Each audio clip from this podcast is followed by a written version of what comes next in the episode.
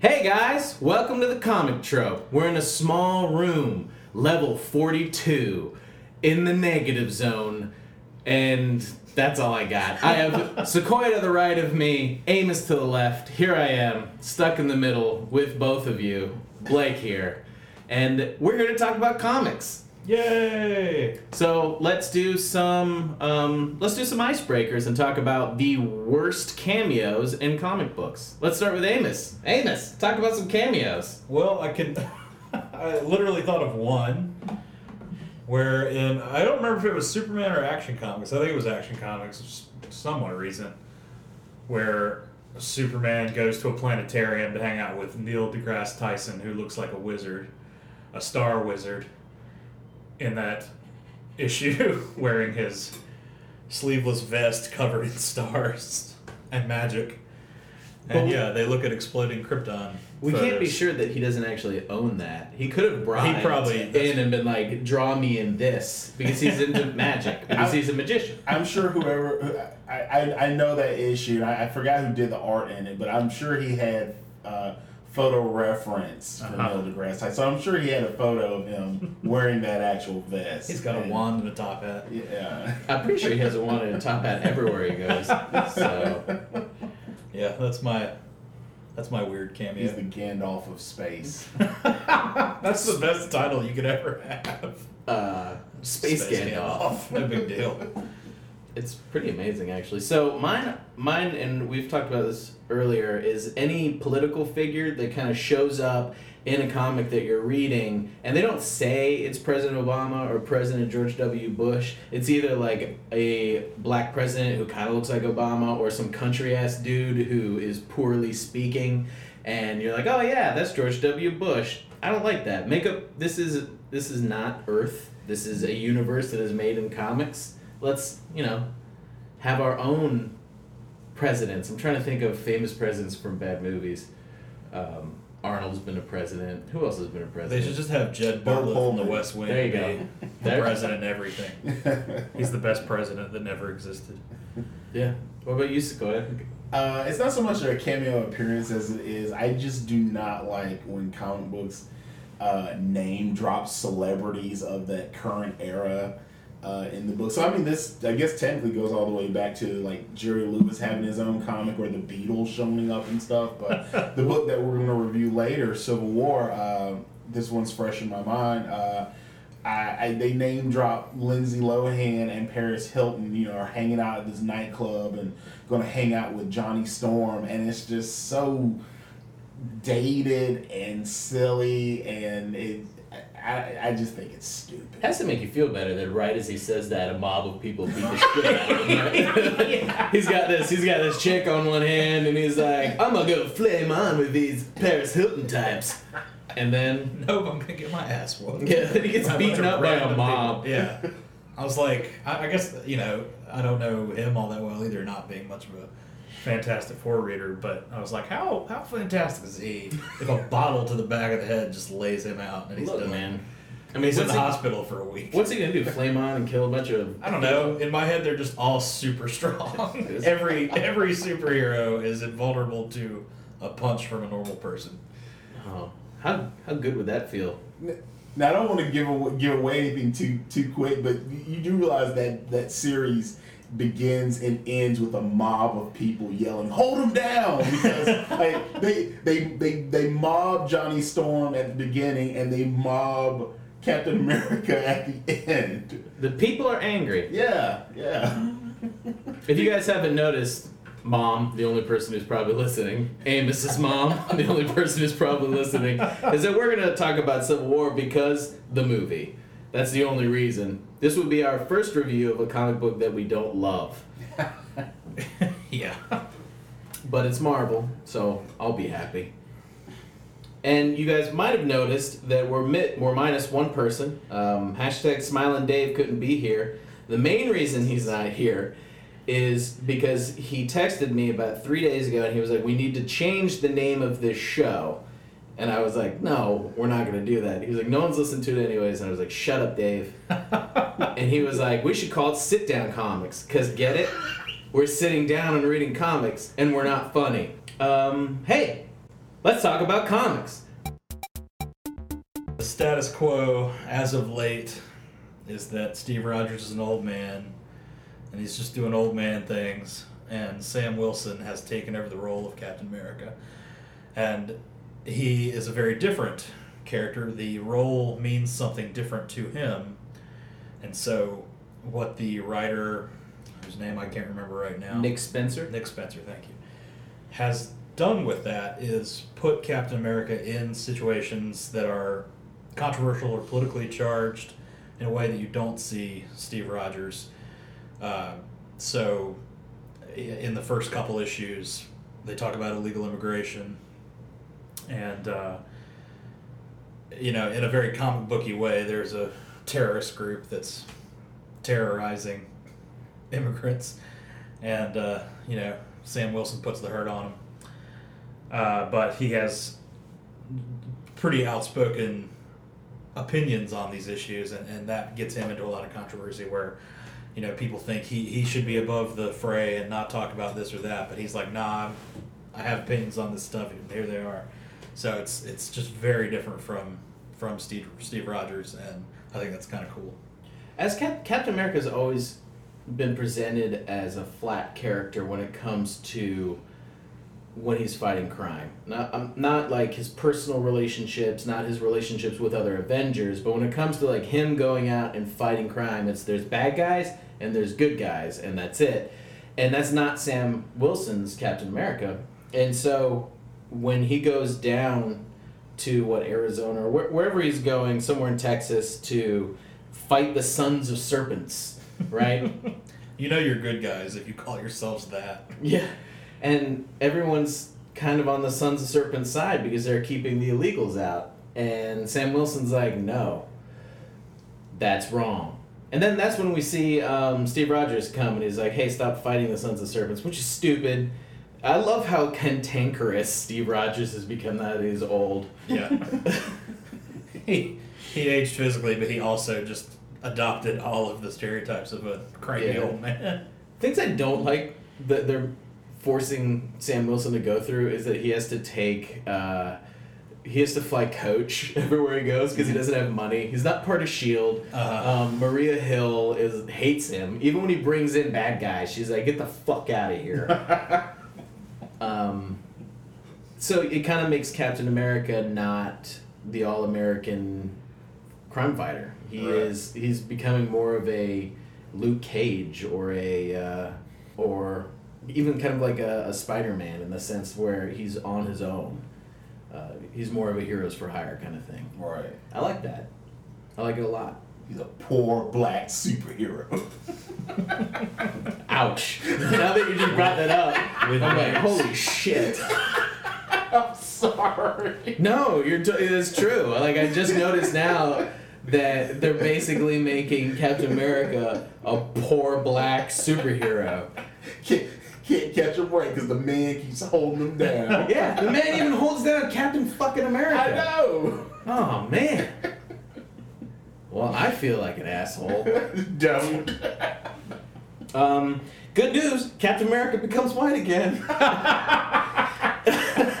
We couldn't let this go on for. How many episodes did it go? Or how many? Seven. Seven. Yeah, that's Man. Sam Wilson, Captain America. That's Sam Wilson. So, but now, um, and good news is they already put out Captain America White, so they can't name they can't name the the new Captain America Captain America White.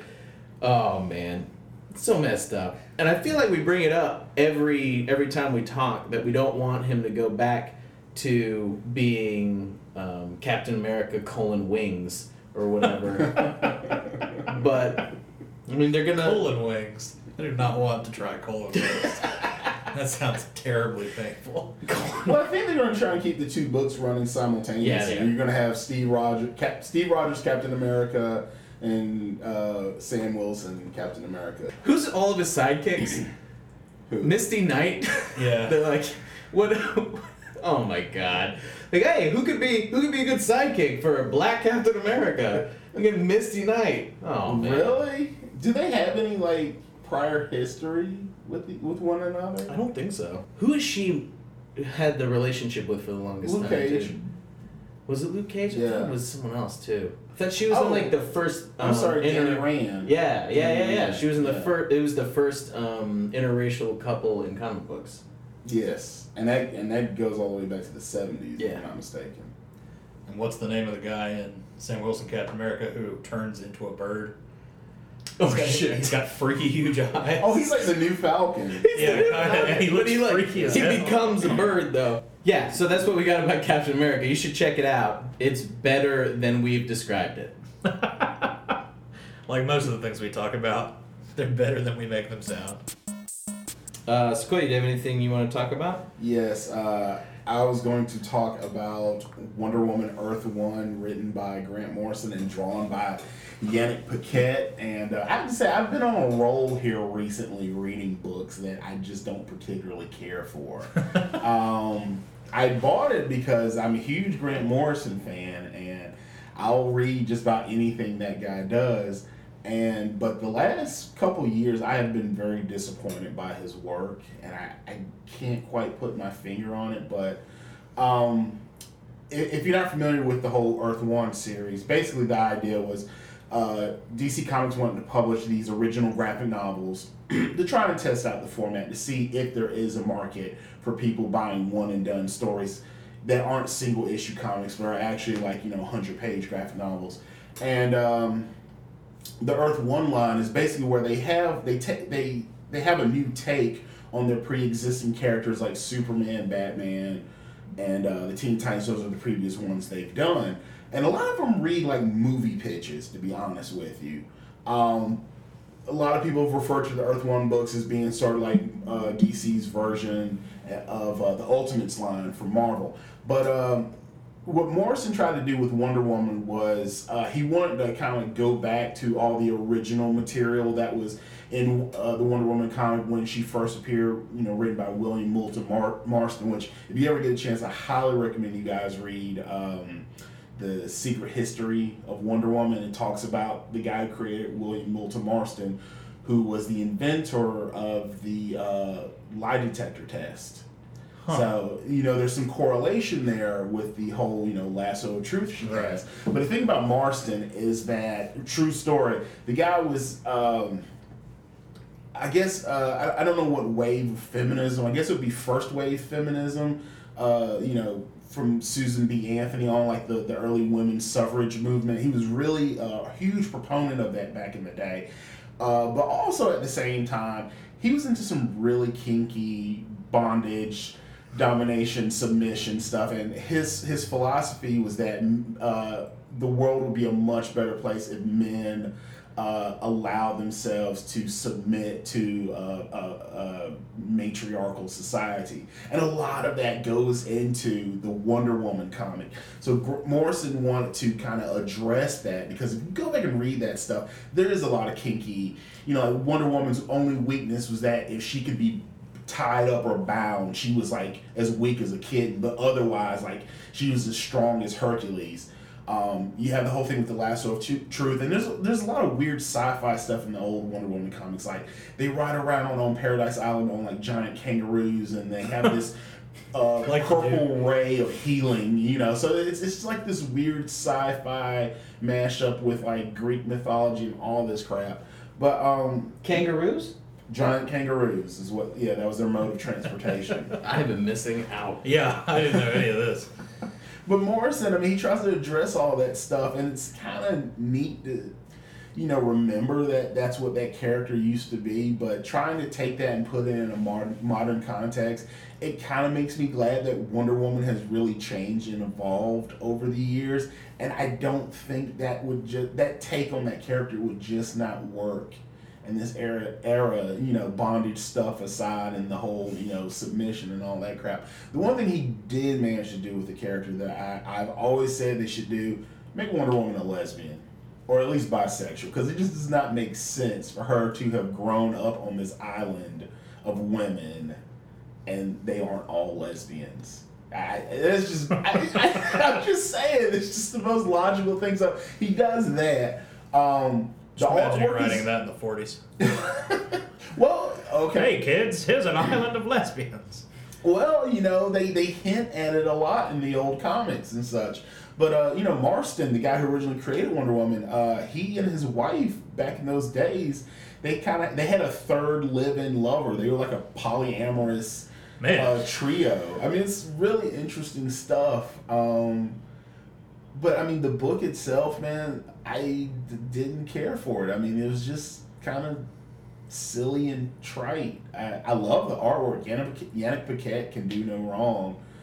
And I think the other thing that disappointed me about it, I feel like it took them so long to put this out that I've already I had already fallen in love with Brian Azzarello and Cliff Chiang's redo of Wonder Woman with the new 52 and I think that's just a that's just such a tonally right fit you know uh, take on that character that this I it just doesn't compare. So I'm not going to tell you to not read it or buy it but I just did not care for it whatsoever. It just did nothing for me you know so.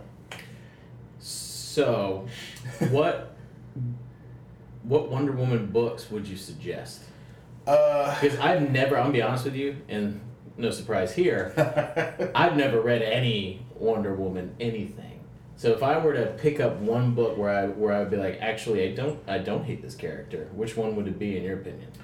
Um, I've never read Greg Rucka's run. That's one I hear a lot of people speak highly of. Um, him and Gail Simone.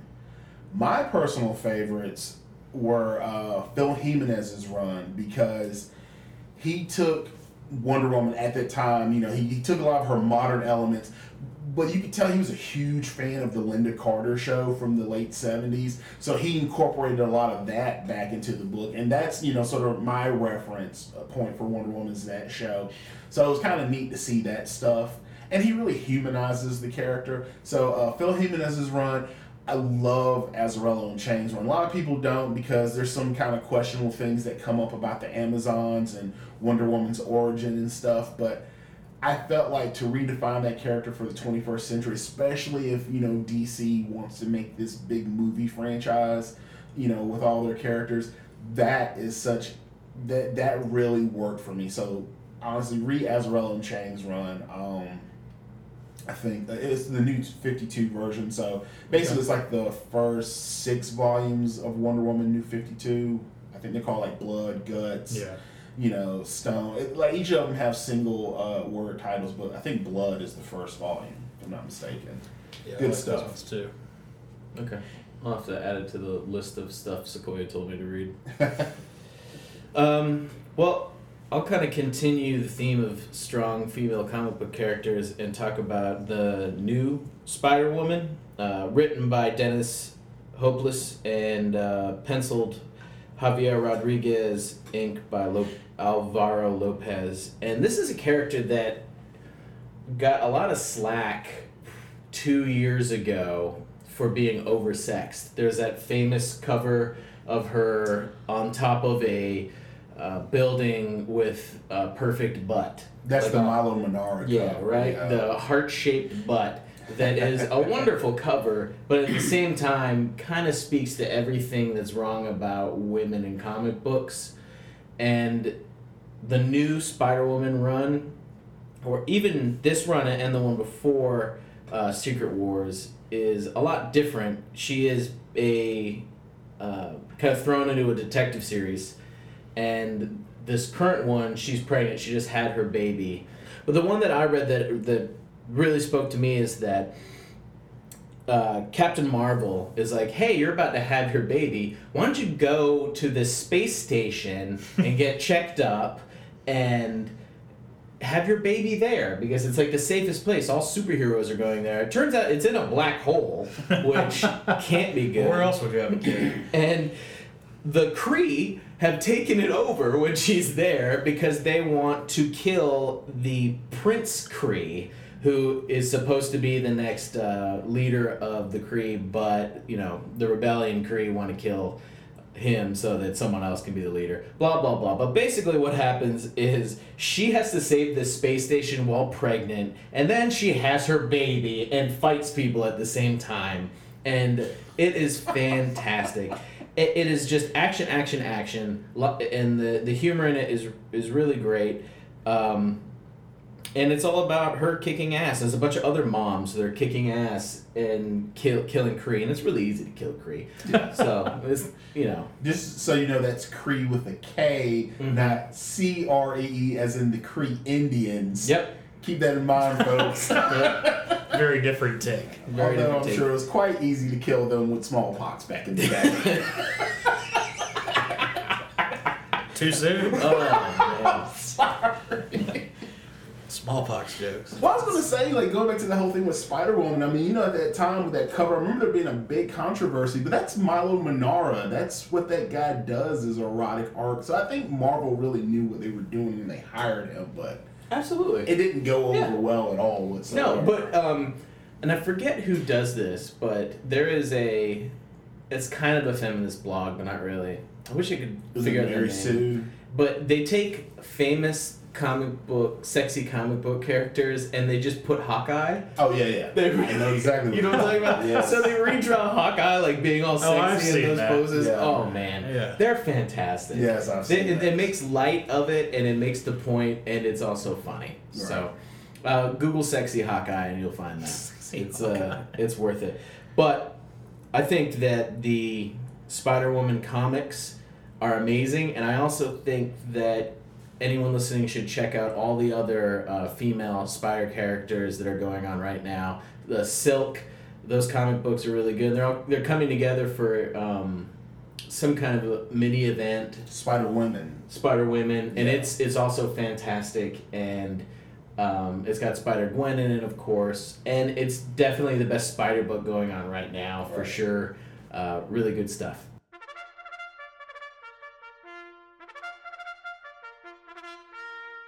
We are now going to review, or at least speak about, the Civil War comics, uh, the main the main seven run because the movie came out, and they really have nothing to do with each other. I, I did a little uh, little bit of research um, about Civil War. I did not realize it was thirty eight titles in total that went in that comprised this entire series, and it ran from July of two thousand six to January two thousand seven, and it was late by at least three or four months for a few issues. Uh, mostly Secret accompanied the artist Steve McNiven. It's a huge friggin' crossover. Probably the biggest Marvel's ever done uh, prior to Secret Wars. I think that's been their biggest recently. But uh, I just remember at the time it coming out, it was just ridiculous. Like people were really invested in it as far as like you know whose side are you on Captain America or Iron Man. Um, it was a huge event, and I loosely read it at the time. This is my first time actually reading it in its entirety. God, It was a big deal when it came out. It was. to kind of piggyback on what you said, there was never really an event um, by Marvel that pretty much scraped everything that was going on and did only Civil War stuff. You cannot find a comic book b- between the start and finish that isn't Civil War.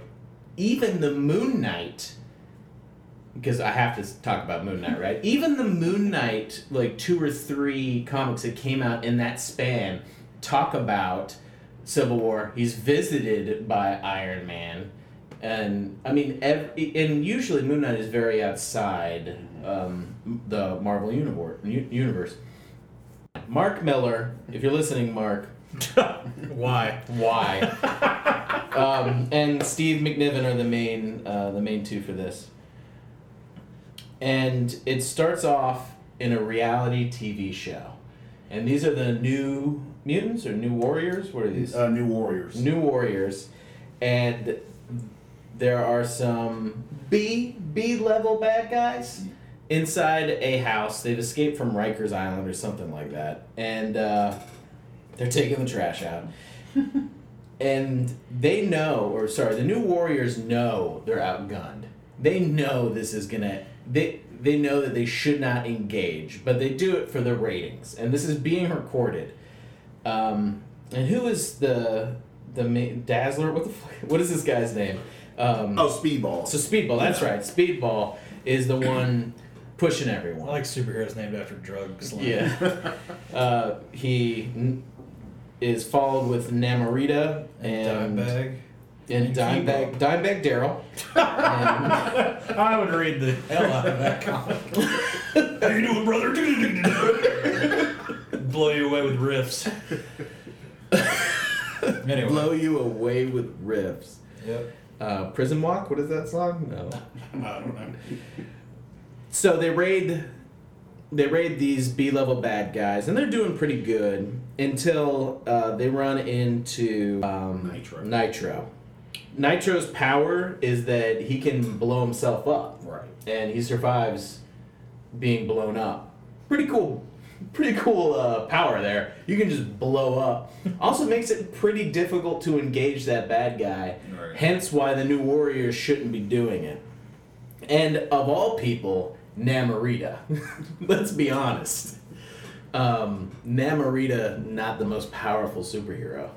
I mean, she should be because she's the Submariner's cousin, so she's a Atlantean or whatever. Sure. know. So you But- figure, but yeah, she's guess not, but she's not the Atlantean. no, she's, you she's know, not. She's not. um, she's she is on the New Warriors. Right. So, I like at the beginning of this. I, I don't know if you guys knew this, but uh, Nova, one of my favorite comic book characters of all time, um, the real Nova, not New Kid Nova. uh, uh, Rick Rider. Rick Rider, yeah. So he is mentioned at the beginning, and they're like, we have to get better ratings since he went back to space. I love how they name drop every character in the Civil War series. Like, you cannot go two or three pages without someone mentioning a comic book character if they're not going to be in the comic book, Exactly. which is a which is a negative for this comic. It's let's see how many superheroes we can fit. Well, just the fact that it's you know a superhero reality show. I mean, that dates the book a lot. I mean, this is 2006, so And it's been done better before. yes. Um, let's not forget, Doop himself was carrying the uh, the he was the cameraman for um, X Force. for X Force, which was pretty fantastic. Yeah, yeah. those were those are some good comics. So, um, guess what? Namorita and Nitro blow up a bunch of children. Yay! No, not yet. It's a horrible, it's a horrible thing. But in all honesty, when I read it the first time, I was like, "Whoa, that's crazy." They just killed a bunch of kids. So I didn't think it was a horrible start. If if you guys haven't noticed while we go through this, is that I did not like this book, but um, things that happened in the book I did like. It's weird. Like there's a lot of really cool comic booky stuff that happens, but as a but as a whole, the story does not is not very good. And also, if you want to, like, we're only going through the Civil War one through seven. If you actually want to understand the entirety of Civil War, you pretty much have to read forty comics. Yeah, like the, the main books that really affected the overall series were Iron Man, Captain America, Fantastic Four, Spider Man, uh, Civil War Frontline. Um, Those I think were the necessary ones. yeah, those are the necessary. You can you can you can dig much deeper, but pretty much you can ignore all X anything. Yeah, X Men Um, barely. there's even a Deadpool Cable Civil War, which you can totally ignore. Like it does not matter that Deadpool's pro Cap and Cable's pro Iron Man. It doesn't matter, but they did it, which is the problem with this comic. Uh, so all the superheroes come together at Ground Zero, and they help save the people who are trapped under rubble. Um, both sides. This is this is the only time in the entire run that everyone is unified instead of help the remaining children. Uh, you have Sentinels working next to Wolverine, um, Cyclops working next to everyone else because he doesn't like anyone. Tony Stark and a few other people go to the funerals and he gets spit on by some lady and he's like have this lady removed. And she's like well my kid just died. How are you going to remove me from my own funeral? And i think that is uh, when we we see tony decide that he needs to do something.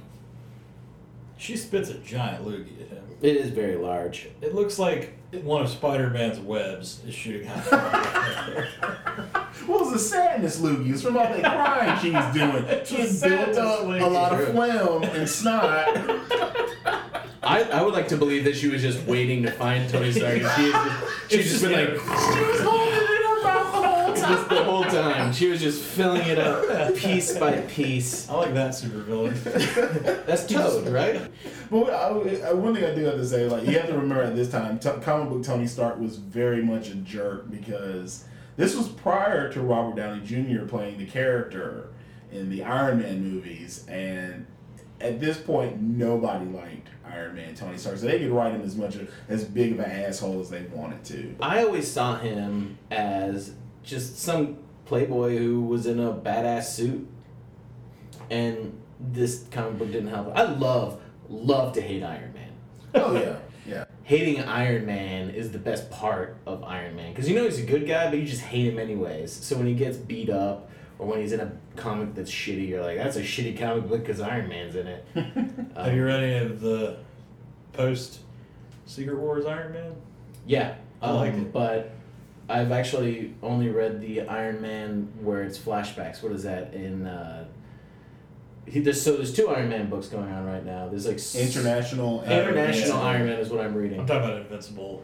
So Iron Man. Good. Yeah, yeah, I like it a lot. I haven't read that, but I've read and I've been reading International Iron Man. It's okay. I think I can't remember if it's Bendis or um, Jason Aaron. Bendis is doing He is doing that one. Yeah, Okay, forgot he's doing yeah. International. And it's see he, to me, his strong suits are what Millar does not excel at. Like Bendis's dialogue is very believable to me.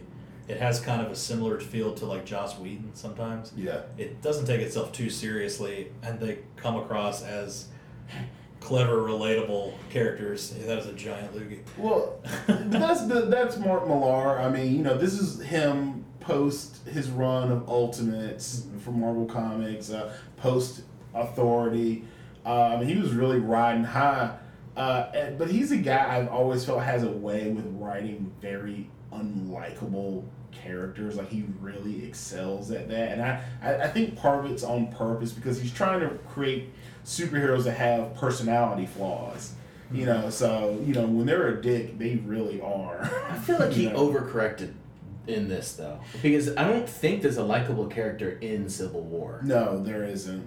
Oddly enough, I mean, you would think it would be Captain America, but, But it's- he's It's not because even at even at when I was reading it the first time, I didn't like either of them. I mean, I you know what? I didn't hate Spider Man no. in it, but I definitely didn't like him. Anyways, back to the book. What's happening is the public ha- it's their last straw. They they say it like seven times. It's Yeah. the straw that breaks the camel's back.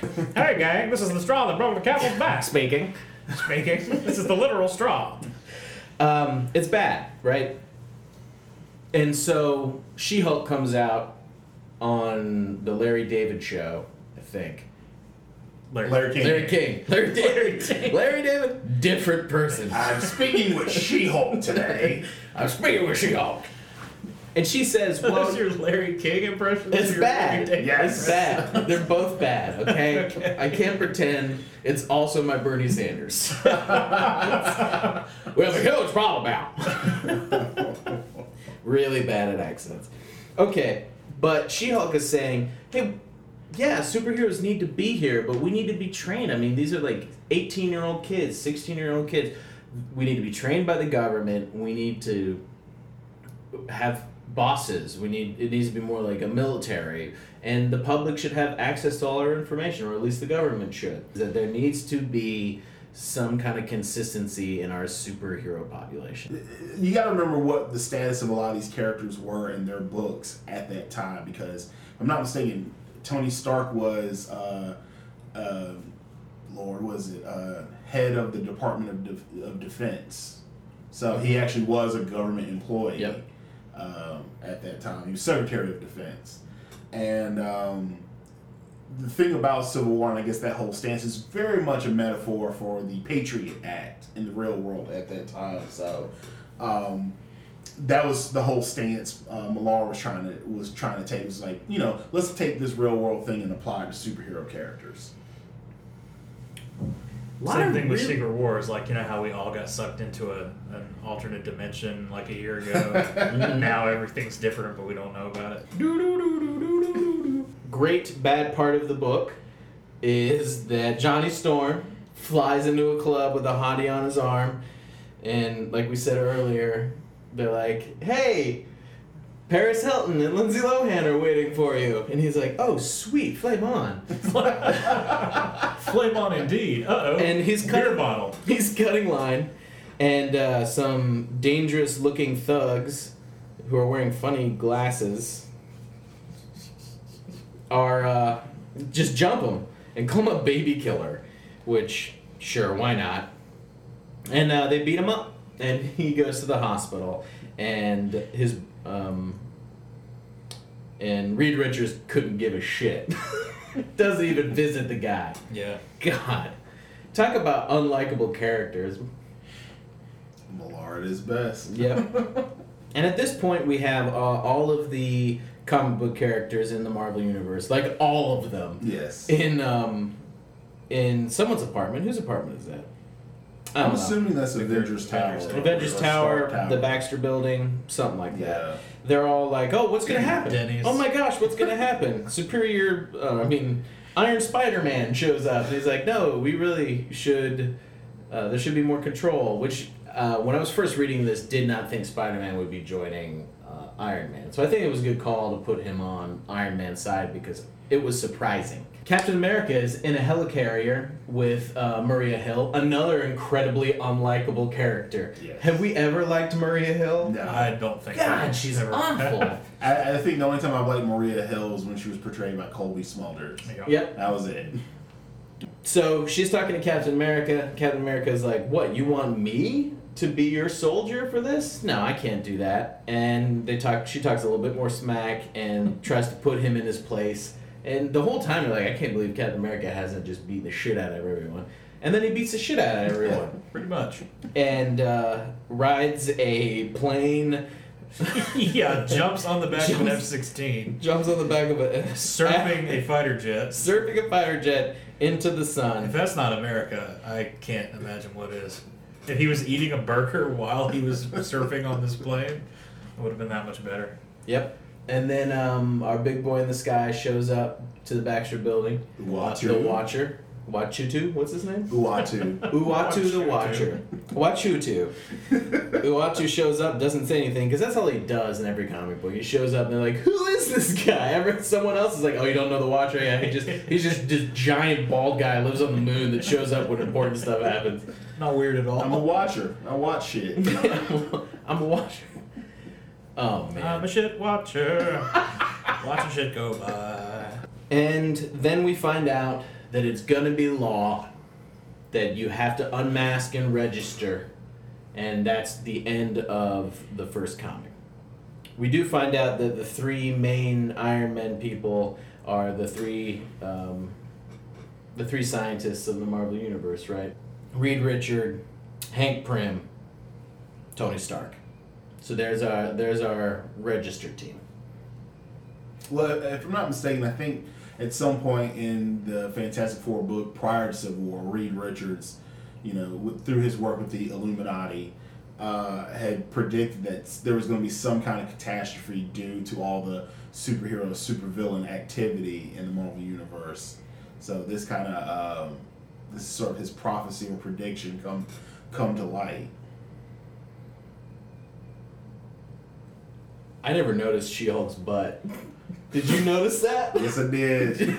Oh my Oh God. right, yeah, I saw that and I was like, is that is that really the shot they needed? Yeah.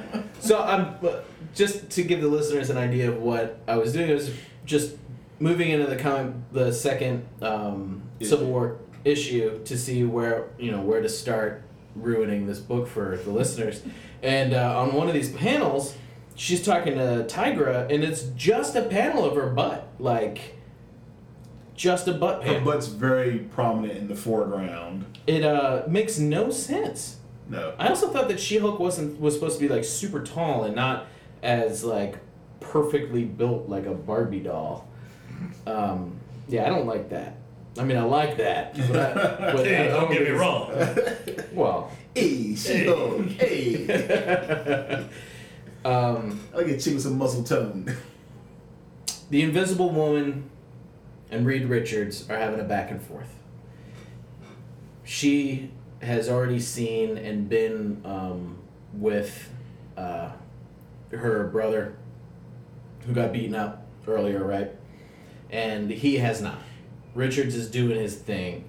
And she's trying to talk to him about how they're going to resolve the issue and make everything better for everyone. And he is very dismissive and is basically like, Look, I'm dealing with science stuff, babe. Why don't you go take care of bro?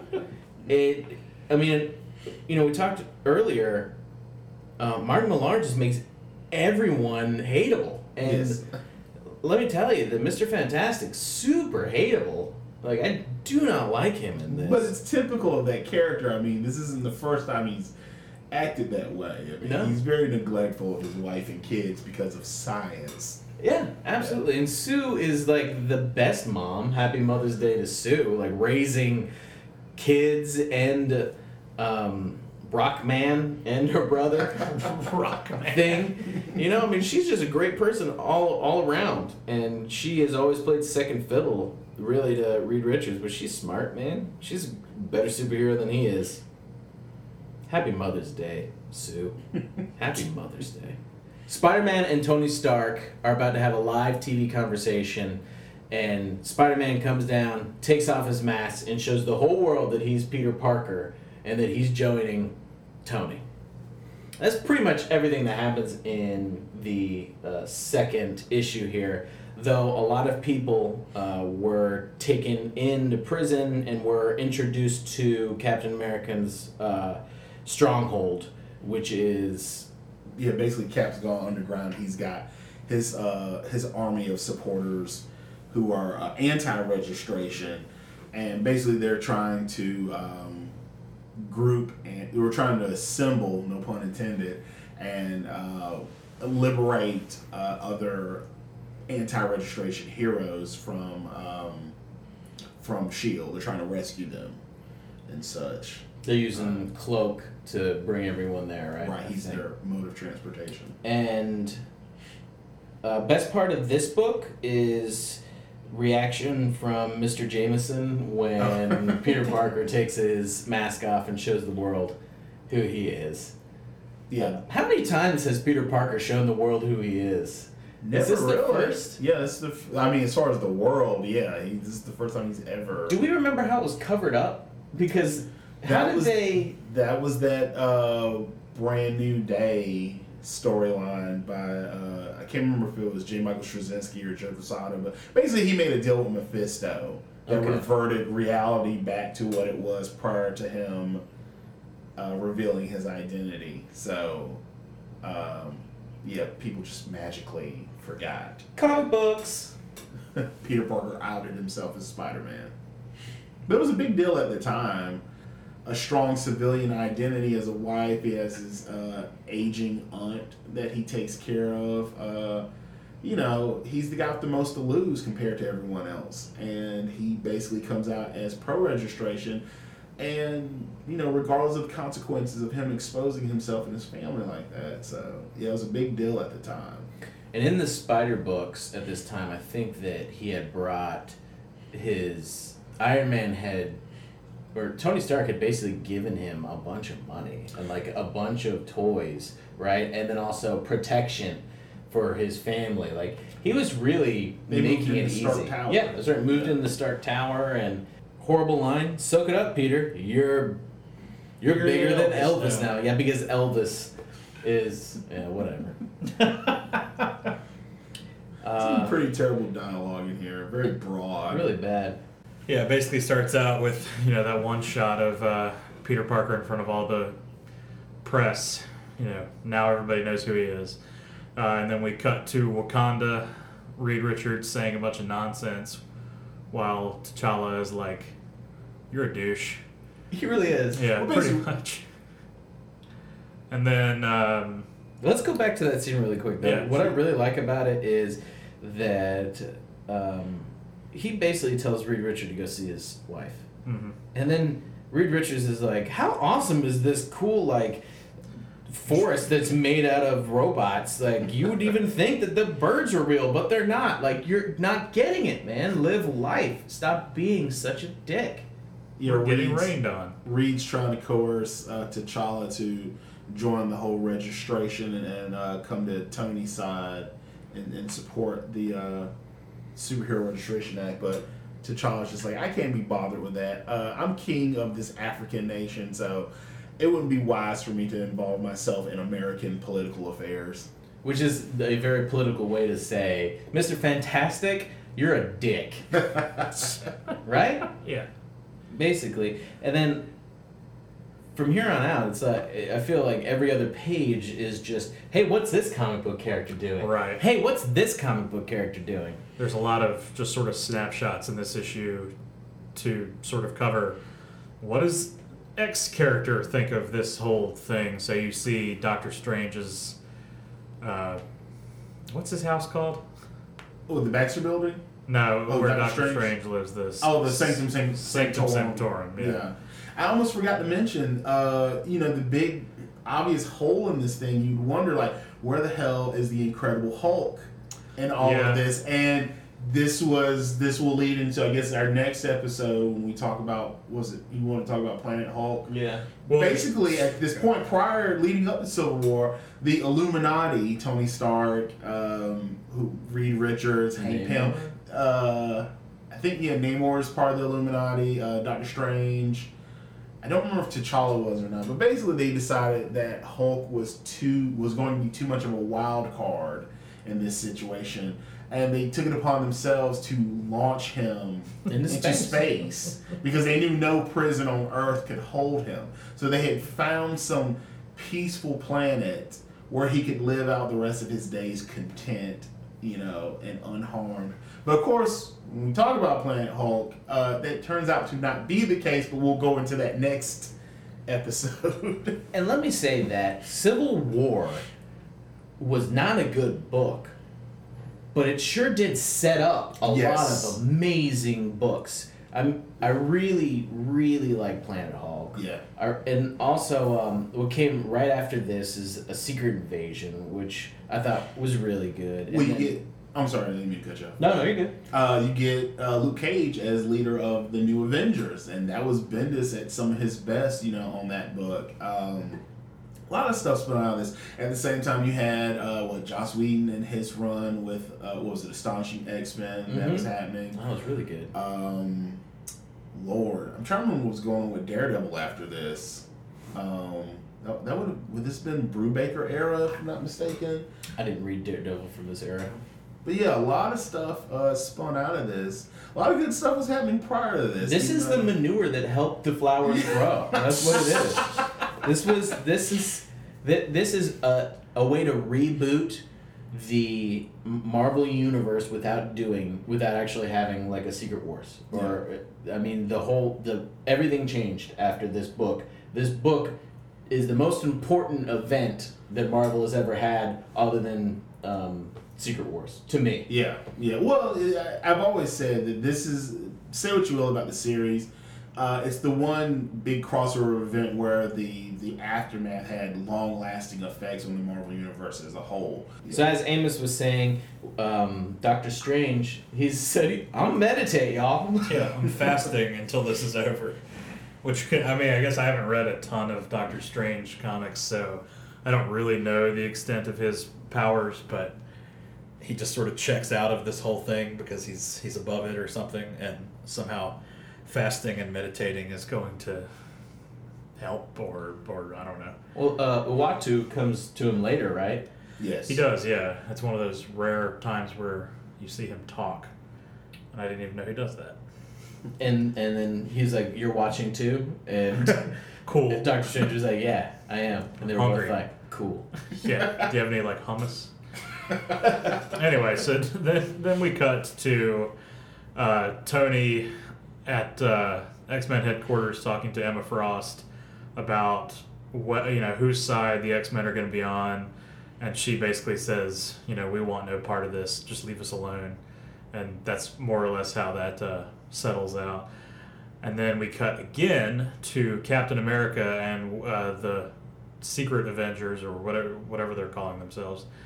Um, and this is probably my favorite page in this comic. They all have alter egos. It's Captain America, Hercules, Daredevil, and Goliath, and they've all refashioned themselves as you know different people to uh, maintain their security.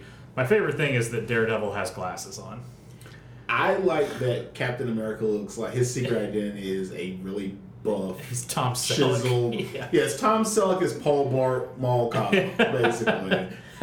Yeah, But but- Daredevil, his secret identity is the most troubling because he's a he's a uh, what a IT engineer or whatever. yeah, But- says he's an engineer. yeah, but I'm like, so basically, you're blind and you're pretending to not be blind as Daredevil, but you're also pretending to not be blind as whoever you see. What's his name? Peyton what? Peyton Coo- Cooper. No, Cooper Payton. Cooper Payton. Like, there's only one blind guy in the Devil's Kitchen. Yeah. you know, like, like, wait a minute, is that guy blind? It's Daredevil. Get him.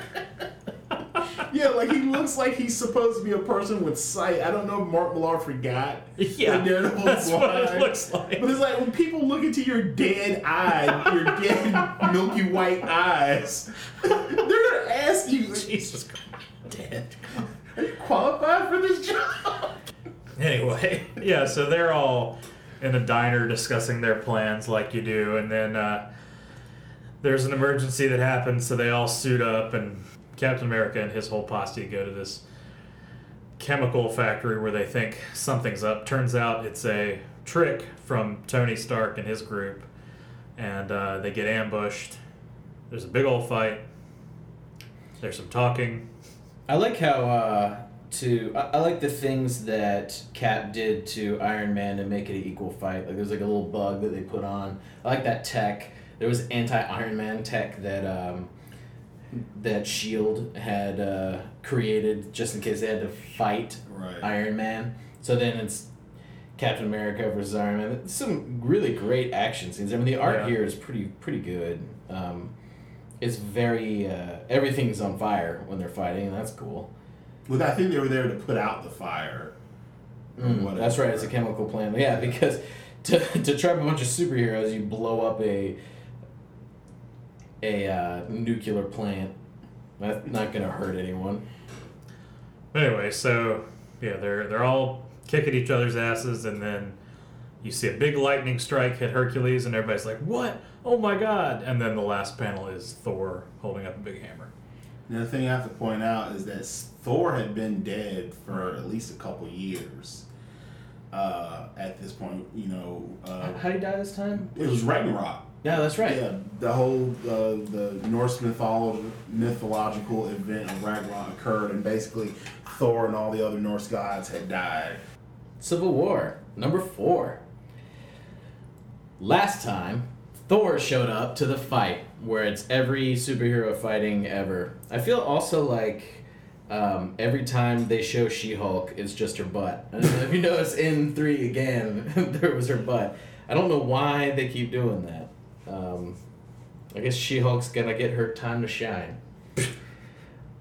Do we know before now that Thor is just like a um, robot? No, I No. don't know that yet. No, that Okay. that was the surprising thing is you thought that somehow Thor had returned from the dead, and he was on Tony's side. He was pro registration, which makes absolutely no sense whatsoever.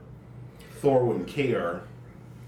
Yeah. Well, so in the fight, Iron Man is beating the shit out of Captain America, Right. and Captain America's almost dead, and he then he gets saved by I think uh, uh, Sam Wilson and Hercules, and Thor's kicking all of Cap's team's butt. Yeah, I mean, Thor's- It's just Thor's being an ass and destroying everyone, and uh, Maria Hill is the one who called him in. Let's Right. remember that Tony Stark didn't even call him in. It Right. was Maria. It was like.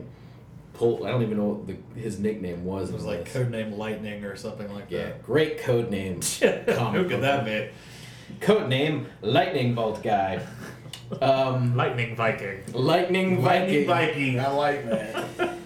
And Sue is the one who saves everyone. Sue puts her uh, force field around the surviving members, oh, you forgot the big thing that happens. and right before that, which is the most important part of the whole book that I just skipped, is that uh, Thor a robot Thor, clone. Clor. They call him Clor. The internet started calling him Clor. Okay, good enough. Thank you, internet.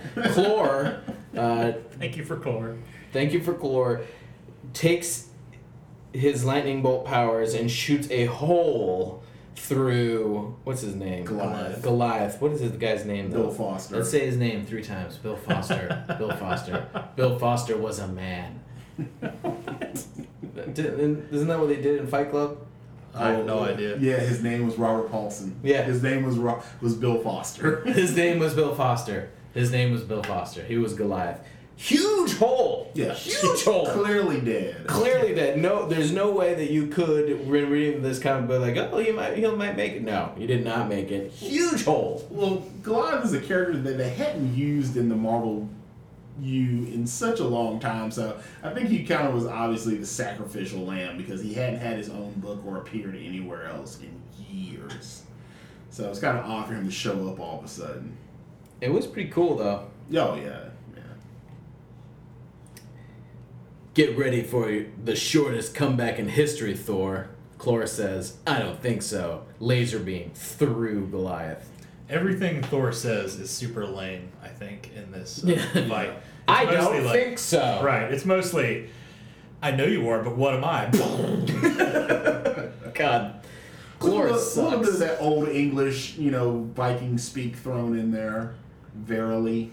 there are yeah Have- a silly number of butt shots. in There's this so many thing. butt shots. Is this who is that? Is That it is That's, uh, Dagger. No, Dagger. Dazzler? Dagger. Dagger? Oh. Oh, yeah, yeah. Dagger of Cloak and Daggers got her butt showing and it's ripped. Her pants are ripped open to show a little bit of flesh. Who did It's- the art on this? Steve McNiven. Good art. It's like a, you need a yeah. butt every three But there, pages. yeah, there are many. Uh, well, with this many superheroes, there's got to be a few people turned around, but not this much. Uh, You so, never see Iron Man's butt. um, his iron butt Iron is no good. That needs to be a His superhero. iron pantalones. Uh, so Sue Storm saves everyone, kinda. I mean, she puts the. Um, so what happens is she puts a force field around the surviving members, and then Of Captain America's of team. Captain America's team. Yeah, so this is her switching sides. Yep, this is the big switch for her, and someone take Cable. Is that Yeah, Cable? it's Cable. Cable touches um, Cloak, Cloak. and uses Cloak's powers to then transfer everyone back to uh, the safe. Yeah, Cloak's safe been house. knocked unconscious, so Cable's able to telepathically access Cloak's power since he's unconscious to tele- teleport everybody back. So he's pretty much the only mutant that's uh, fighting for. Well, at some point, like you know, in the previous issue, you see Bishop from the X Men take Tony Stark to the side and talk to him after he's been turned down by uh, Emma Frost, but you don't know what comes of that because unless you were reading whatever Civil War X Men tie-in side book there was, I'm sure that conversation was carried over in something else, but it does not happen here in the main miniseries. It starts, but it doesn't conclude, and that's the fr- that was the frustrating thing trying to read this trade paperback. That there's so much stuff that happens off screen that isn't explained in the context of the book, and it's like it's not a satisfying read. No, it's almost impossible. It no, it is impossible to read Civil War one through seven and make sense of the story at all. You just can't. No, you can't. You have to read the whole thing. I've read I read the whole thing when it came out, and when I was reading it, I enjoyed it much more than when it was over. When it was over, I was like, wow, meh. Fast forward to Avengers Tower, everyone is kind of glum Yeah. because they killed They Goliath. just killed someone. They killed Goliath. Spider Man's like, why am I here? Are you okay, Hank? Everyone's having a change of heart, more or less. Everyone's wondering if they're doing the right thing. Uh, the look on Hank's face. Priceless. Yeah. Well, you know, I'll say this. I mean, since we're kind of halfway through, I mean, let's examine the whole issue of anti-registration or pro-registration. I feel like the pro-registration people have a very strong and valid point Absolutely. as to why they take that side. Captain America basically dupes everybody into following him just by virtue of being Captain America. But if you really break down his stance, it's like, well, okay, what is it that you're wanting to fight against? And it's like, you know, if you're anti-registration, that's fine. But basically, all you're saying is you want you don't want another law made that allows you basically he wants the right. He was all superheroes are breaking the law anyway by being vigilantes. So basically, he he he wants to keep breaking the law. That's really what he's fighting for. It's not 1940 anymore. right. And when it when it was in the 1940s, he was one of the only superheroes around. I mean, not really, Right, but I mean, there wasn't so many. But he was fighting a war. And he was fighting a war. Like he and is. he was base. I mean, he was a soldier. He fought for the government, you know, Yeah. via the military. So it's strange to me in a way that he takes this stance. You know, it's not like like you could see someone like the Punisher thinking this way, but Captain America has always worked within the system. You know, he is a government agent. Yeah, the it they mixed the what Iron Man and that half of the Illuminati did wrong was they mixed this science for the sake of science with the pro registration, and that's what muddled muddled it all up. There was too many secrets. They were creating fake Thors. They were doing all of these things for the in in the guise that it was for helping America and getting getting everyone in line, and it really wasn't. They were doing it because they're selfish, and I think that that is what the reader sees and why I want to hate Tony Stark and the pro registration. But if you really think about it, pro reg- I mean, it makes much more sense because you can't have. I mean, New York cannot get blown up every summer. Right. And that's what's been happening. Back to the comic book. Everyone on the pro registration side is really sad. They bury Goliath. Yeah, I, I got to that panel. Come it's like it's on. ridiculous. Hey, Pym, are you telling me you can't shrink a man down? Aren't you kind of known for Isn't that what you do? Isn't that what you do? And so there's this huge coffin. I it says like 37 plots. Yeah, 37 burial plots to bury Goliath. And he's in a, I mean, he's like wrapped up in a tarp. he's, he's wrapped up. He's in not in any kind of coffin. He's No, just. They just like- bury him, chain him up. He's, he's I mean, like half imagine, mummified. imagine that he- shot. It's a bunch of cranes carrying this dead body. Yeah. This gigantic. It's so silly. It's so silly. I love it even more that his wife shows up and she's like, "It's okay, I get it. No. Shit happens." No, that's not. I thought that that is was his that? wife. That was the lady whose little kid died in That the was- explosion. that was the human loogie. Oh, Yeah, that the makes human so loogie. much more sense. I thought it was Goliath's wife. I did too when I first read that. Oh, so she shows up. She's even unlikable. Her kid died, and I still hate her. You know? Yeah, she she You gotta work hard to overcome that sympathy. All right, so she shows up with an Iron Man figure and Yes. at the funeral. Right. Oh man, how fucked up And is she's that? very callous about, you know, she's like, don't feel bad. He committed a crime. If he hadn't committed this crime, he'd still be alive. Yeah.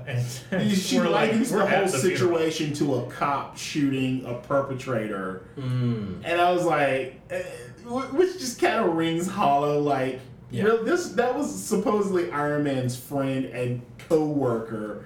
You know, I, I, She shows up so much in the comic book, and She I, does. I, of all of the characters that you have at your disposal, you bring this character in over and over and over to, I guess, humanize the decision.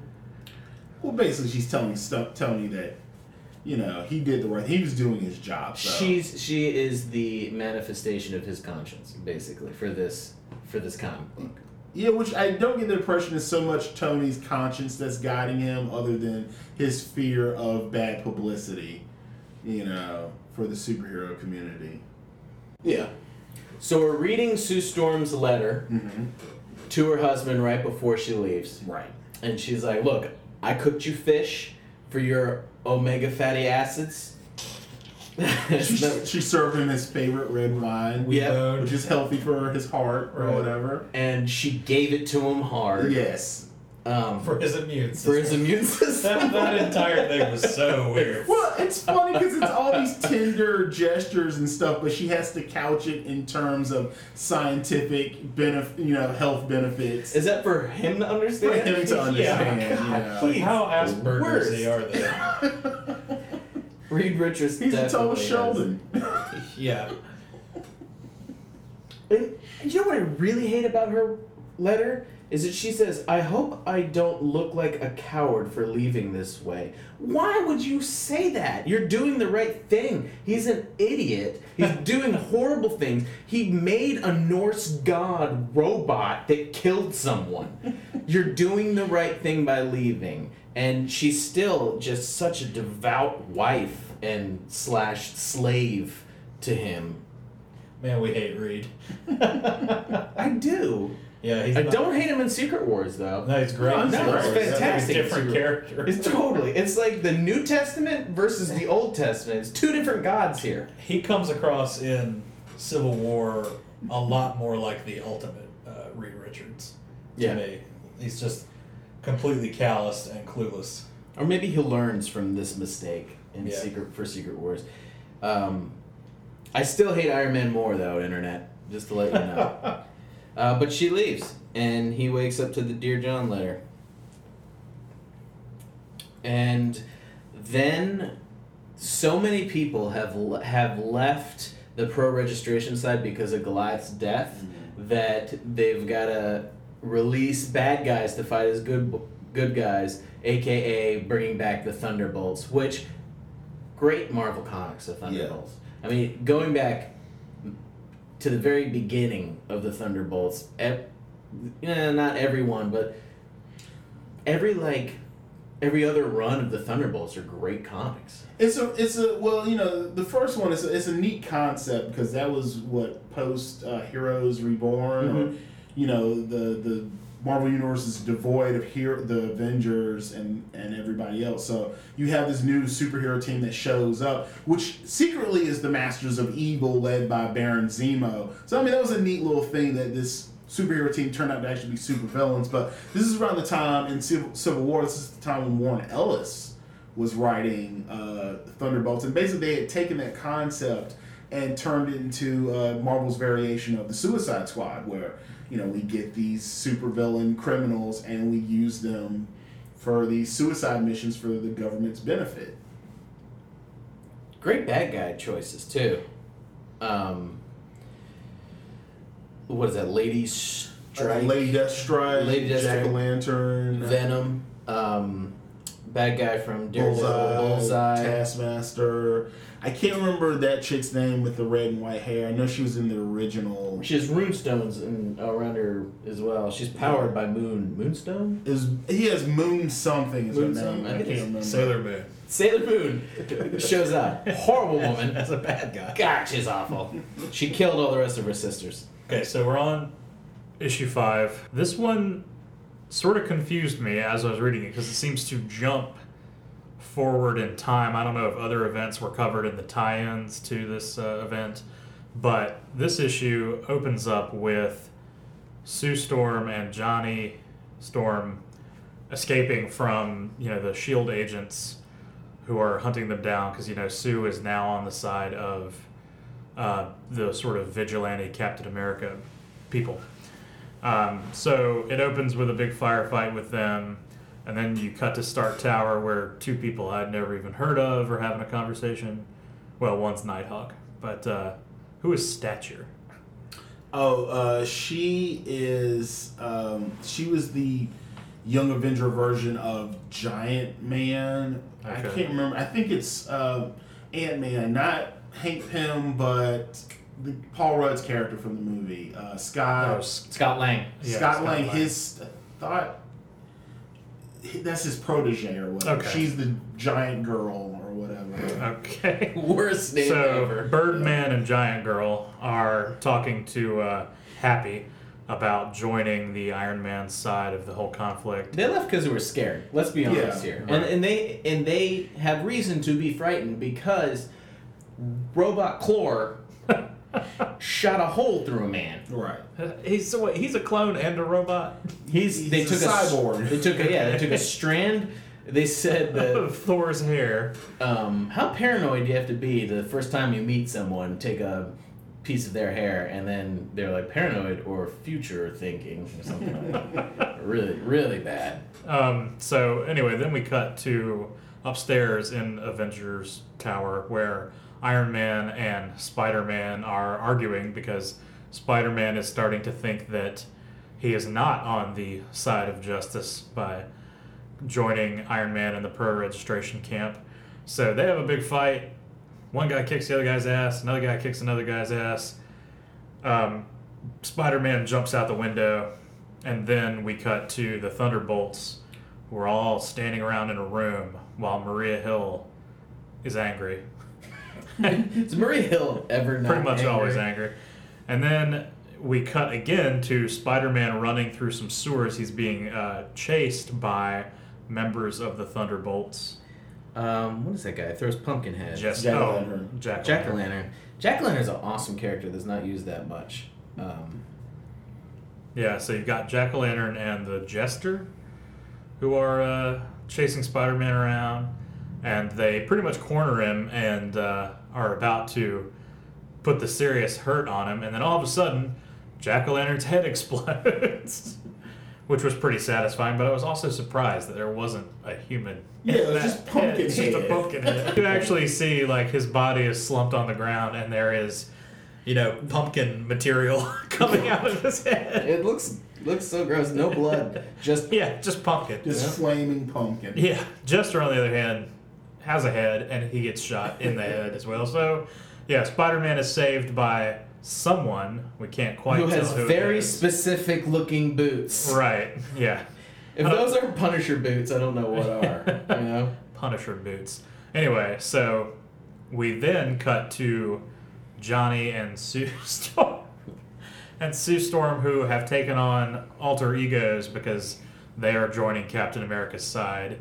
And they're pretending to be a husband and wife, which I assume would be pretty gross. He says something about it. Yeah, he's like, what "Why a waste of a panel, though. Hey, let's make an incest joke. Yeah. Anyway, so they have joined Captain America's group, and then here's another gratuitous butt shot. I Whose butt is that? I don't even know who that is. Uh, some lady She's got a snake in her hair. It's got a snake. Anyway, so all of Captain America's group are sitting around discussing, you know, their next move. Captain America is jacked up. Yeah, He's got a lot of band-aids on. He looks hurt. yeah, because Iron Man whooped his ass. Yep. And then we cut to Punisher walks in with uh, a severely beaten Spider-Man in his What an arms. awesome full page, though. Yeah. Uh, it's Punisher sitting there, blood on his boots, holding up um, a, a destroyed Iron Spider, and get me a medic now. I don't know. That's a that's a great page. And then everyone is like, "Why is the Punisher here? We can't let him. He's a crazy person." Blah blah blah blah blah. But he Instead did- of let's help Spider Man, Right, they're right. like the Punisher, get him out of here and take that spider with you. Yeah, so there's there's a whole bunch of words, boring words, and then um, Wait, well, there's there's one thing, right? oh right, yeah, and I actually like just sort of went right over that as I was uh, reading this the first time. So it's alluded to or basically revealed that Tigra is it Tigra or Tigra? Tigra. Tigra is a mole in the Captain America camp, and she is working for Tony Stark and the Pro Registration. And this makes sense because she has all, had an on and off relationship with with Hank. Uh, yeah, so the rest of the issue is just uh, a couple pages showing Daredevil being caught by the Shield agents, and he is removed to uh, whatever they call it, Room Forty Two, The negative zone. zone. So this is where Tony Stark is keeping all of the rogue uh, superheroes, and uh, Daredevil does something that probably only he thinks is cool. Where he, where, where he gives Tony Stark a piece of silver and calls it Judas. And uh, that's the end of issue five. So it looks like things are going well for the pro registration group, and Captain America and his allies have their back to the wall. Guess that's 31 pieces of silver you've got now, huh? Sleep well, Judas. I just imagine Tony Killed Stark it! going, oh, good one. Oops, sorry. Daredevil's like uh, high fiving himself. yeah. like, gotcha! Bible joke. Tony and Maria's plan throughout this whole thing is state by state, we're going to have Avengers for every state. There is going to be a policed state by specific super people. There's going to be a camp in which those super people um, hone in on their powers and become a military trained unit. So at this point, we are shown S.H.I.E.L.D. base Arizona where everyone is kind of learning how to be that um, those superheroes, and they're also genetically engineering gods. If you guys didn't catch that, they're making a new Ares. They're making a new Hercules. Um, you know, it's pretty messed up. And what is? I was sort of confused by how that ties in. Like, why are they making some sort of clone Hermes and Aphrodite and stuff? What does that have to do with anything? So they can control them because they may not necessarily find people with those powers, but somebody that they built, you know. I feel like there's a, another story that I'm missing as far as why they're pulling these Greek god inspired figures into this because it's not referenced anywhere else in the story. I- I did not read. I did not. I do not know of any books in which they only talk about the genetic engineering of the robot gods. But Yeah. I also didn't read the Fantastic Run. Did you read the Fantastic Four run of the Civil War? no, not at all. So it, it probably was in that. Then. Right. I would- I so in would any say. case, they're they're raising up their own army of of uh, you know what, what will basically be superpowered government agents. Yep.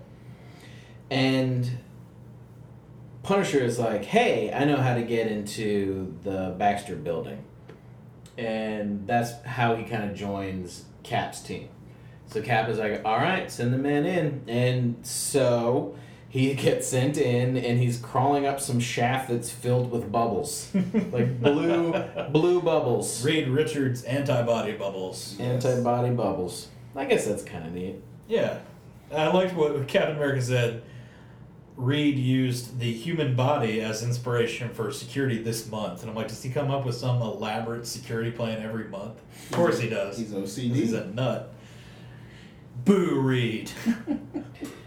Read, read, read. So they break in and successfully get a bunch of information. What information did they get again? I don't remember. I don't know. It's well, basically, they're trying to figure out how to access the prison. Yeah, so they, they find out about the prison, how to access the prison, where the prison is, um, and that makes sense because Mr. Fantastic is the person who discovered the negative zone, and he does have a portal in negative zone out of the Baxter building, uh, so that all makes sense. And then, because it makes so much sense, uh, the and Miss Sue goes down to see Namor, and uh, she's like, "Hey, Namor, help us fight because it because you should." And he's like, "Why have you been sent down here? Is it because they know about our relationship?"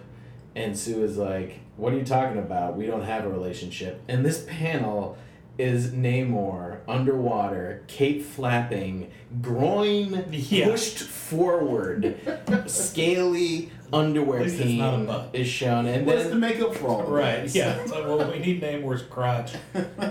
and then he takes his finger and like tries to put it on her mouth, but she has like a breathing apparatus, so it just looks super awkward. He's Everything like, about that exchange is this is a awkward. shh, that kind of moment. That say no more. Yeah. um,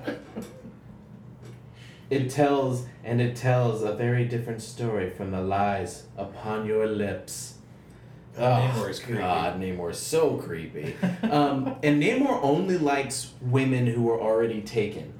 He also joined the X Men for a while and was super into Cyclops' girl, um, the white, White Queen? the White Queen, and there was always like this awkward sexual tension between those two. And Cyclops would just go around like beaming stuff out of his head, like "Come on, guys, let's fight evil!" And and Namor would always be like, "I'm here," and then uh, White Queen would always be like, "You smell like fish." But I think there's there's more to that because it's not just like an unavailable woman. It's it's also he apparently has a thing for blondes. No, okay. That's the case. Yeah. What is his? So I'm. I've never really read much about his character specifically. What is his background? Because he seems to be allied with the good guys, but he's a dick. Well, a lot of that kind of goes back to Namor's uh, previous portrayal in the Marvel char- uh, Marvel comics because he's one of the older. Yeah. He's as old as Captain America. Uh-huh. Like he's a World War II era character. But uh, I he protected Captain America's frozen body in the sea, right? He was, uh, yeah. I mean, he was part of the reason. Like when Cap, Cap was found frozen, it was Namor who came upon him and such. But they were World War II buddies. Yeah. I think Namor was the one who may have brought him back to, um, to to the Avengers, if I'm not mistaken. He facilitated that. But no, uh, Namor's origin is that he's half human, half Atlantean. Okay. That's why So that's why see- he's not blue. Right, exactly. Um, that's why he can exist above water and below water, but you know he's got that whole thing that if he stays out of water for too long, he goes crazy. Yeah, Oh, it's what happens when you have sex with a mermaid. Fair. Create that But- more. But uh, yeah, Namor's thing is because he's been portrayed as a villain and sometimes as a hero. Because sometimes he would just have his Atlantean army randomly attack New York City, and other times he'd be fighting, you know, the Nazis in World War II. So it's just because the character's always been portrayed unevenly. I like his character because Namor is for Namor is for Namor. Right. It, whatever is best for him. Like, is he a good guy? Yeah. Is he a bad guy? Meh.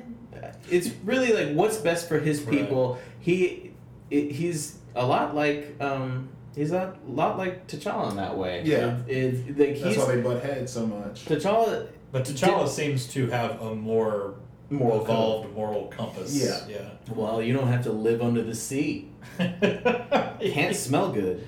But that's and that's the one thing I'll point out is you remember at this time not only was Namor a member of the Illuminati, which was a team of superheroes who were kind of controlling things to favor mankind. Namor was also a member of the Cabal, which was a secret organization of supervillains. Yeah. Because you remember the, the Illuminati, they were all the uh, the uh, like you had Doctor Strange as the representative of magic, Reed Richards is the representative of science, Doctor Strange. Uh, you know, er, uh, everyone.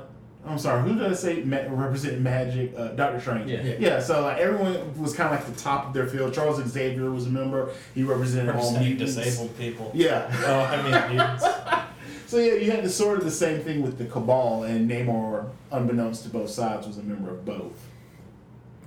And it ends with just that awkward panel of Namor caressing her lips, and then it goes into, um, This is probably my favorite panel. yeah, oh, absolutely. I mean, Just the gratuitous nonsense of the Punisher. so we find out Spider Man's uh, healed up, and they've got the information they want. Cap and Punisher are talking, and then um, like the Beetle and uh, I don't even know. well, Goldbug, something like that. about to be dead bugs. So some bad guys show up and they're like, "Hey, we're um we're supervillains and we don't like this either. You want to team up?" Because there's supervillains on the pro registration side, so let's do this. And the Punisher just shoots them. It's yeah, it's them, it's them and two pretty long dialogue bubbles, and then the next panel, it's bullets going into their heads, and the Um, Punisher doing what he does. Captain America then just starts beating on um, Frank Castle, and beats the shit out of him. And then he's and then uh, Captain America's like, "Fight, you coward!" And then Frank Castle's like, "Not against you." Because you're a good guy. Well, because you're Captain America. And then, so Spider Man says, Are you kidding me? Cap's probably the reason he went to Vietnam. Same guy, different war. And then Cap turns around he's like, Wrong. Frank Castle is insane. That That's actually my favorite dialogue of That the is. whole See. I wanted like I liked you know Spider Man's perspective on that, but then I, I kind of wish Captain America had maybe elucidated more about why they are different, other than Frank Castle being crazy. okay, so this is how I took it. I took it as um, Captain America was giving an emotional response, and Yeah. that, that, that what Spider Man was actually tr- said was Oh, true. it's true. Yeah. and Could- and, maybe. and Captain America knew that, and instead of like saying anything, he's like just like wrong. He's insane. wrong. Well, you know, it is a it is a very astute uh, take on Spider Man's part that yeah, basically they're the same guy at their core, just different situations. And that was an attitude that was prevalent in America at the time that somehow you know soldiers who fought in uh, World War II were a more nobler breed Right. than say soldiers who fought during Vietnam, but.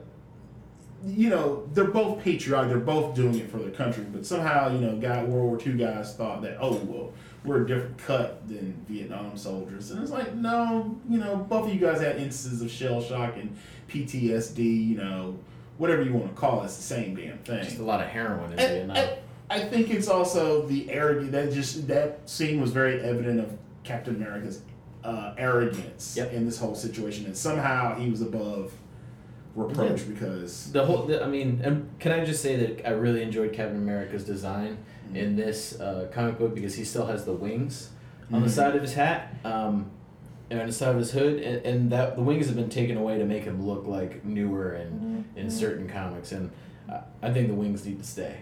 Wings above your ears. All right, so to speed along, they start to speed along to the end of this comic, and the Cap Team Cap takes Cloak, goes into the negative zone with all of their people, and then who's there? Iron Man and all of his buddies. Um, can I also backtrack and say that the, the Sentry is there? Right. Uh, it- the Sentry could destroy everyone. He, to me, he's a, a powerful enough that he should not have been in the comic. Because whenever I see the Sentry, I think he's like a world killer. I mean, he's basically like Hyperion. Is this yeah, like he, he was Marvel's Superman. until they needed a different Superman, they got Hyperion. Uh, Well, yeah, well, Hyperion actually is the first Marvel's first take on Superman because Squadron Supreme That's really was the Justice League verbatim. I, I don't even know why they wrote Sentry in to just kill him a few years later. Whatever. That's that's a whole nother rant. Um, so then Iron Man's like, oh, Tigra. Tigra has been on the inside. And the Captain America's like, oh, Tigra? Oh, we knew about Tigra, but did you know about Hulkling? And Hulkling is uh, Hank Pym, right? He's, yeah, he's been disguised. He's been disguised as Hank Pym, and then they're like, "Oh, that means that uh, all of these cages can be opened, and the fight is going to be much more serious now." And so the fight gets much more serious, and that's the beginning of the final comic, and it's just one long fight. And that's the problem with this last comic is that you have too many superheroes to really write a good comic. I feel bad for anyone listening to this because the last comic is really hard to explain other than it's one long fight and then Iron Man and Captain America fight. And then Captain America gives up. Well, uh, you know, it's just kind of indicative of um, you know Marvel crossovers. It's like you, you you read the first two issues and then the last because everything in the middle is basically fluff. But no, I mean, yeah, it's a big fight scene that starts off in the negative zone prison, and somehow inadvertently they wind up spilling out into the actual streets of New York. Where they continue the fight amongst all the people, and you see the cops are trying to evacuate everyone, and you know, Tony's army, Cap's army, they're just going at it, you know, totally ignorant of, you know, all the damage that they're causing around them. And at some point, uh, Captain America gets Captain uh, uh, Tony Stark or Iron Man down on the ground, and he's about to finish him off with his shield. When Cap is all of a sudden subdued by a group of police officers and rescue workers and general citizens on the street, and they they force Cap to realize that basically Cap makes the argument that we're doing this to save people's lives, and they're like, "Man, are you aware of how ironic that sounds?" And they make him look up and see that they're destroying the city with this war of theirs, and Cap is so disheartened by his ignorance and blindness to this whole situation that he just quits. He's like, you know what? I surrender. War is over. And uh, Captain America is arrested. And then you get a mono, oh, what's the word? A, uh montage of the events following Civil War. And it feels like everything is getting set up for future comics. Like going back to what I said is this comic book was The manure for all of the flowers. it's setting up the stage for so many good comics to come. And Oh, yeah. this seven comic run is not good. Well, you had what Matt Fraction's uh, Champions book, which a lot of people speak highly of. You had um, Frank Cho on the Mighty Avengers. Like I said, Bendis uh, doing New Avengers with Luke Cage running the team. That's the best that book's ever been, in my opinion. Uh, Whedon was doing Astonishing X Men. Uh, I mean, just so much was going on in the Marvel Universe post Civil War. I mean, Some really great comics. Um, and and the last the last page is we find out that Tony Stark is now the head of Shield instead of Department of Maria Hill. Defense or whatever. Yeah, he's graduated. He's graduated, I guess, and they're starting up all of the statewide Avenger teams. Thunderbolts are going to Oregon, um, and uh, think, and then and then we do have some comic books that are just like the California Avengers, and then uh, the Nebraska Defenders or something like that. Uh, corn powered superheroes. Um, yeah, every every state gets a themed, you know, group of superheroes. Like like uh, Texas gets like what they get a Native American. Uh, so- I, can't, I can't remember Red Wolf. They get Red Wolf. They get uh, Ghost Rider, and not like Spirit of Vengeance motorcycle Ghost Rider. It's like old cowboy Oh, Ghost right. Rider and Armadillo. I mean, it's like yeah, these are all characters that they're like thematic to What- the state what of does North Carolina get? There's like a Um, tobacco leaf that can. I can tell you, I can tell you for sure there were no transgendered uh, superheroes. There's like a guy who's a basketball player. There's got to be some pig themed. Yeah. Oh, yeah, barbecue man, barbecue man, barbecue man. Is it vinegar or is it tomato? Either way, he's delicious. Uh, but anyways, the last three panels, you're look, you're staring into Tony Stark's beautiful eyes, and he's speaking with the uh, mother of the Damien, the kid who was killed, one Yeah. of the children who was killed. Lu- Loogie Loogie mom, and uh, she's like, he's like, look at all this stuff that's gonna happen, and he, in the last man, the last two lines of this book are awful. It's him speaking to her, and he says, "Oh, the best is yet to come, sweetheart." You know he boned her later. She's That's like a single mom. promise. God, God, I'm so glad that comic book's over. And let me tell you, the comic book is worse than how we depicted it, and we did a poor job depicting this comic book. I'm gonna be honest with you. Uh, but now that we can, now that we don't have to go page by page and kind of spoil this comic, If he's 10 years old, I'm not worried about spoiling it. yeah. Um, I'm sure there's some people who want to read it in lieu of seeing the movie. Yeah. You know, so but don't, don't. We're enjoy the movie for what it is. Read, read um read the wiki Wikipedia of Civil War and read the comic books that come after it. There's some really great comic books. Uh, uh, Planet Hulk, Secret Invasion. Um, Oh hell, you had the whole Dark Reign storyline where uh, Oh, yeah. Norman. Well, basically, they kind of reveal what could go wrong with the whole Pro Registration Act, and basically, uh, you get um, because of the events of Secret Invasion, Norman Osborn becomes head of Shield, which he renames Hammer, and he's trying to get at all these superheroes' identities. I really liked Dark Reign. that was very good. I thought stuff. Dark Reign was really cool. There was a bad X Men group. Yeah. Uh, it it built up a really fun universe to write comics in. Yeah, That's what this comic book did, and this comic book um, was bad, but everything that came after was really good. So that's our review. Civil War, meh, but pretty awesome afterwards. So let's uh, finish off our show like we always finish off our show with kill, keep, or reboot. Ta-da! This is a segment in which we talk about either a character or a comic book line that we need to kill, or that we really like what's going on. Let's keep let's keep going with this, or let's go ahead and reboot the the comic or the character, uh, and give it a different spin. Who would like to go first? I would like to see them reboot Starman over at DC Comics. Uh, I love James Robinson and Tony Harris's run. I, I think that is some wonderful comic book writing. And I mean, that book at that time was a reboot, but that's been over almost 20 years since that character has last been in, in, in a book. I would like to see DC take a stab. Maybe not necessarily Jack Knight's version of Starman, but I would like to see Starman show up again. So reboot Starman.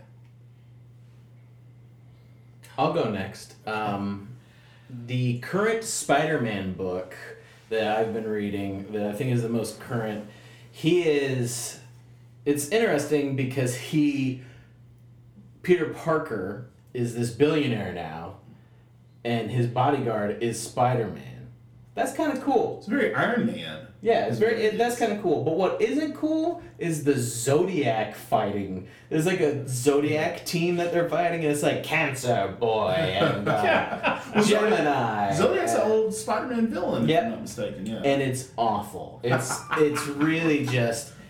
It, so the Zodiac is basically one of the um, part owners of Peter Parker Industries, and he is a bad guy doing bad things, and it's just it's so hokey, and not even like hokey in a Spider-Man kind of way.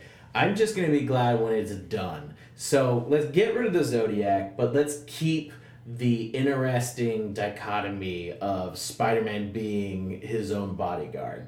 That's kind of cool. It's really neat. And Spider Man being rich is really good. And failing to kind of like be a really good businessman, like he failed at being a good husband or boyfriend, depending on what Spider Man you're into.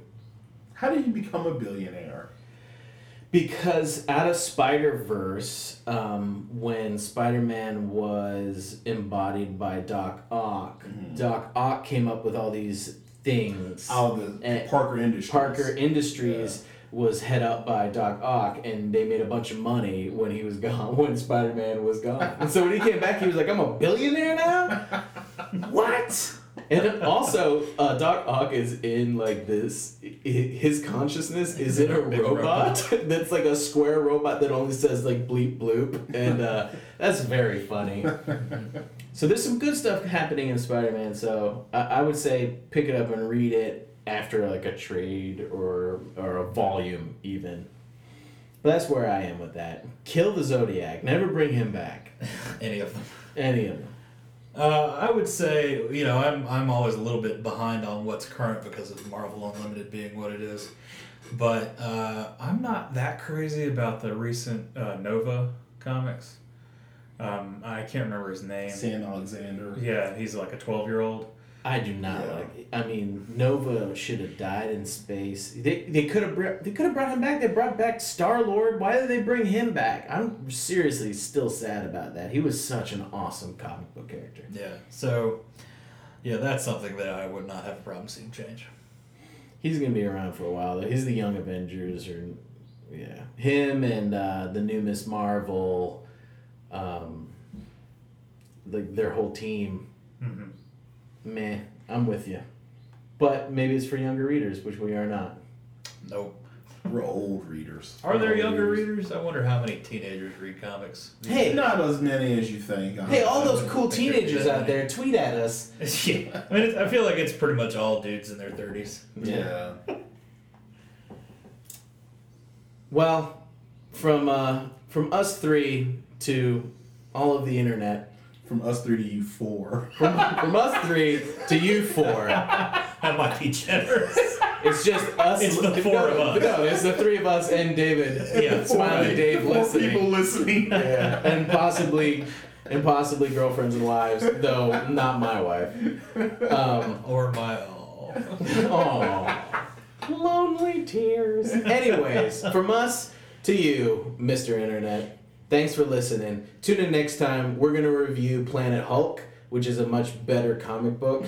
And uh, we're going to talk about how Hulk becomes so chiseled and skinny and ru- rules a planet. It's pretty neat. So we'll talk to you guys in a week or two. Bye.